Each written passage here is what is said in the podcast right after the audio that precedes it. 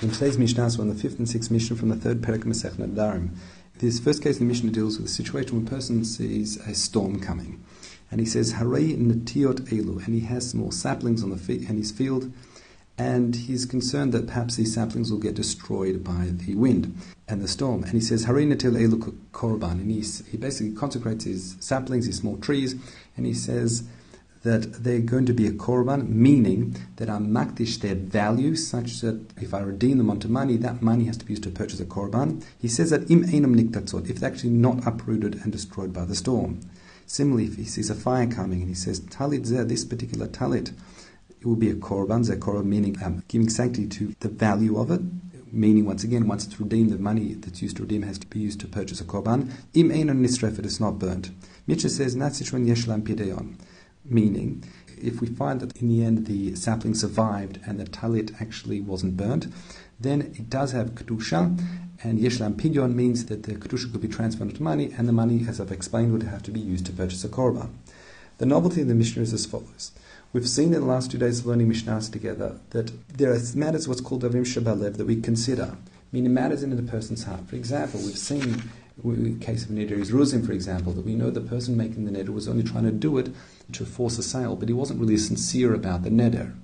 So in that situation, we consider those factors. We consider the environment, for example, anasim, where the person is being forced to make a neder, and we say the neder is not really a neder.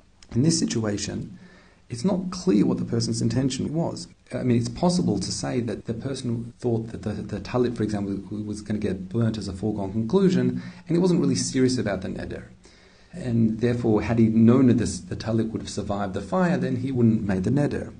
But since that's not clear, it's what's called Eina Muchachim, it's not 100% clear, then we don't consider the Devarim Shabalev in that situation, the neder is binding. So it's not considered one of the four other nedarim that I consider narabi don't even need a chacham to undo it. Because it's, once again, it's not muchichot, it's not crystal clear the person's intention, like in the case of when a person make a neder during a sale.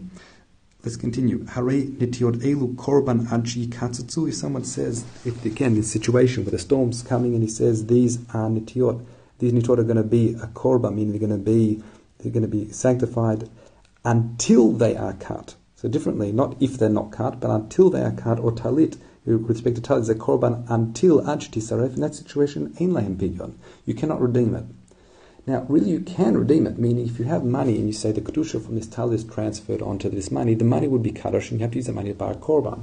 The problem is, is because it says ad shitisref until it's burnt, effectively what happens is saying that if I redeem it with money, it's going to be hekdesh again.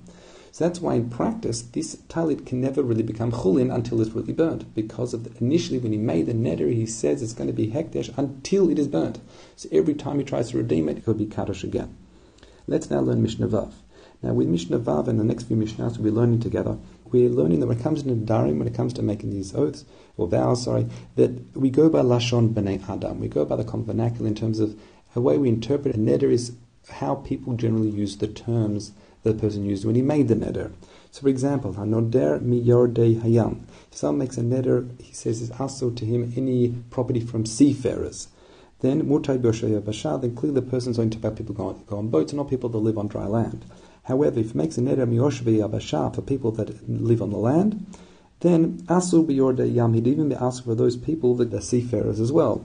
Shiyorde yam bichlal yoshve yabasha, because generally, with the term of yoshve yabasha, land dwellers, that applies to everybody, even those people that happen to be sailors. And it says, Lo ka'elu shochim ma'ako layafo, not just those seafarers, meaning the people that simply go very close to the shoreline from Akko to Yafo.